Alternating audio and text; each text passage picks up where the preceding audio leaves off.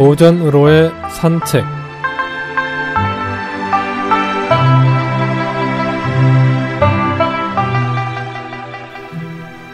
안녕하십니까 김혜영입니다.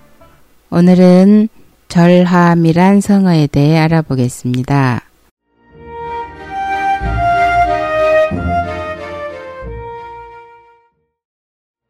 절함은 난간을 부러뜨린다는 뜻으로 몹시 간곡하게 간하는 것을 표현한 말입니다. 오늘날에는 엄하게 꾸짖는 것을 뜻하기도 합니다. 한서 주운전에 기록되어 있습니다. 한나라 성제 때 인물로 주운이란 이가 있었습니다. 그는 뛰어난 유학자였는데 특히 역의 연구에 조예가 깊었습니다. 전한 제9대 효성제 때부터 환관과 애척들이 득세하여 정치에까지 손을 뻗치게 되었는데 외척인 왕씨 일족들이 정치를 농단하고 있었습니다. 당시 성제의 곁에는 장우라는 정승이 있었습니다. 그는 성제가 황태자였을 때 논어를 가르친 인연으로 성제의 스승이 되어 존경을 받고 있었습니다. 그러자니 자연히 위세가 치솟을 수밖에 없었습니다. 주는 이를 간하고자 조정으로 나아갔습니다.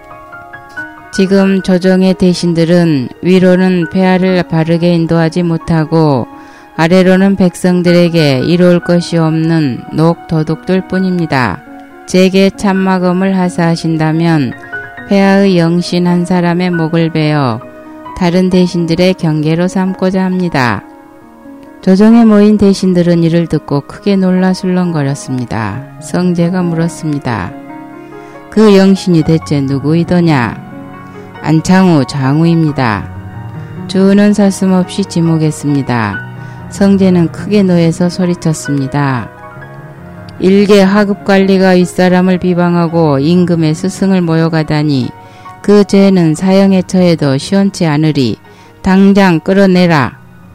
성제의 명령에 무관이 달려들어 주운을 끌어내려 했으나 그는 질질 끌려가다 어전의 난간에 매달려 붙잡고 늘어졌습니다.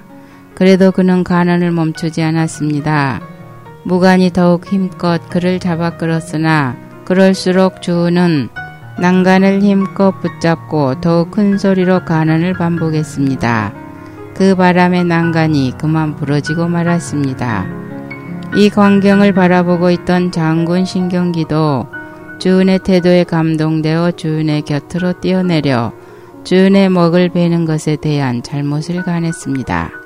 처음에는 발끈했던 성제도 두 사람의 나라를 생각하는 진심에 과인이 잘못했소 공연히 중신을 잃을 뻔했구려 하면서 내실로 들어갔습니다. 훗날 부러진 난간을 수리하려고 하자 성제는 이렇게 말하여 막았다고 합니다. 새로 갈지는 말고 부서진 조각을 모아서 이어두도록 하여라. 직언을 한 신하의 충절에 징표로 삼고 싶구나. 예나 지금이나 절함을 한다는 것은 어려운 일입니다.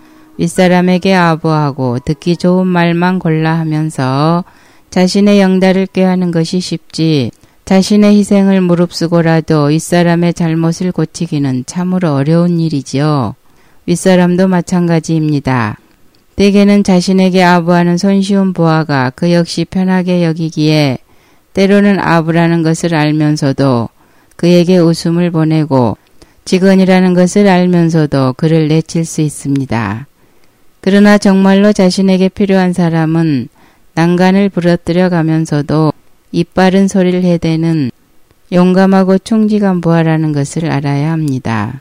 잘못을 서로 지적해 주는 것, 그것이 결국 서로를 살리는 일이겠지요.